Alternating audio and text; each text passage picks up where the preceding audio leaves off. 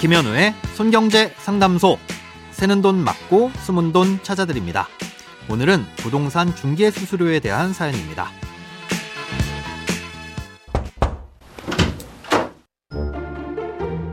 안녕하세요. 부모님은 임차인이신데요. 임대인의 요구로 계약갱신 청구권을 사용해 살다가 3개월 뒤에 이사하겠다라고 임대인에게 통보한 상황입니다. 그런데 계약 만료 전 이사 시 무조건 임차인이 복비를 지불한다는 특약을 걸어두었다는 이유로 저희에게 복비를 내라고 요구하고 있습니다. 이런 경우 임대인이 복비를 부담하는 것이 맞고 이에 반하는 특약은 법적으로 무효라고 알고 있습니다. 하지만 부동산 중개업소에 문의를 해봐도 임대인의 편에서 이야기하고 있고 원칙적으로는 저의 이야기가 맞으나 현실적으로는 임차인이 복비를 내는 경우가 허다하다고 합니다.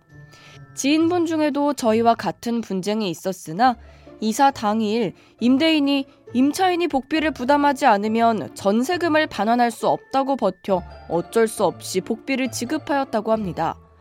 법적으로는 임차인에게 유리한 법이지만 현실에서는 그러지 못한 것 같은데 저희 생각이 맞는지 또 맞다면 좋은 방법이 있을지 궁금합니다. 오늘은 청취자 김성민 님이 보내주신 사연입니다. 예, 알고 계신 대로 임대인이 중개수수료를 부담해야 되는 것이 맞고 예, 특약에 무조건 임차인이 부담한다고 써 있더라도 이 특약 자체가 무효인 것도 맞습니다. 예, 부동산 중개 수수료는 원칙적으로 중개를 의뢰하는 사람, 쉽게 말해 중개가 필요한 사람이 부담하는 것이 맞습니다. 그래서 세입자를 구하려고 하는 집주인과 집을 구하려고 하는 세입자가 반반씩 부담해야 되는 거죠.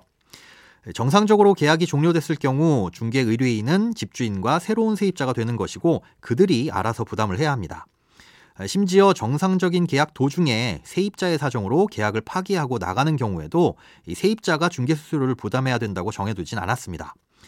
다만 집주인은 계약이 종료될 때까지는 중간에 보증금을 돌려줄 의무가 없으니까 새로운 세입자를 못 구해서 보증금 못 돌려줍니다. 나중에 만기가 되면 그때 새로운 세입자한테 돈 받아서 줄게요. 라고 하더라도 기존 세입자 입장에선 어쩔 수가 없으니 그때 새로운 세입자를 구해야 하는 건 지금 살고 있는 세입자인 거고 그래서 아쉬운 대로 또 그리고 관례적으로 중간에 나가려는 세입자가 수수료를 부담하는 거죠.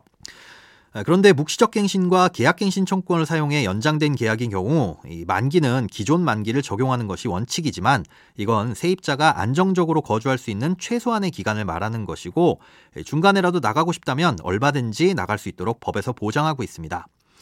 그리고 나가겠다는 통지를 한 후 3개월이 되면 집주인은 반드시 보증금을 돌려주도록 되어 있고요. 결국 계약의 종료는 세입자가 통보한 날로부터 최소 3개월이 되는 시점인 거죠. 네, 계약서에 이 계약 만료 전 이사를 할 경우 무조건 임차인이 복비를 지불한다는 특약을 넣어두었다고 하셨는데요.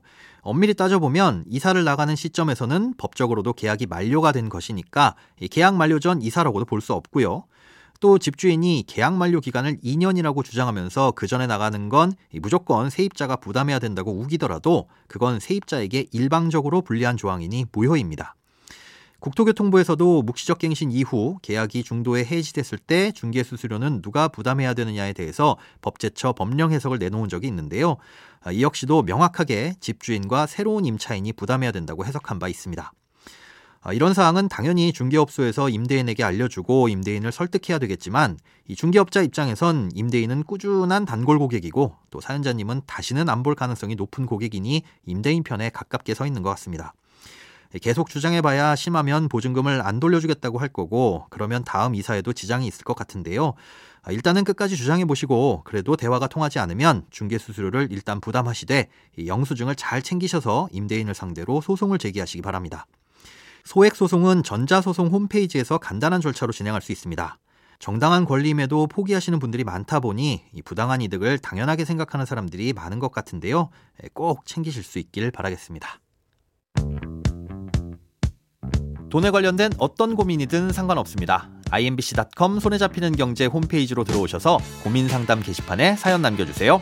새는 돈 맞고 숨은 돈 찾아드리는 손경제 상담소. 내일 다시 만나요.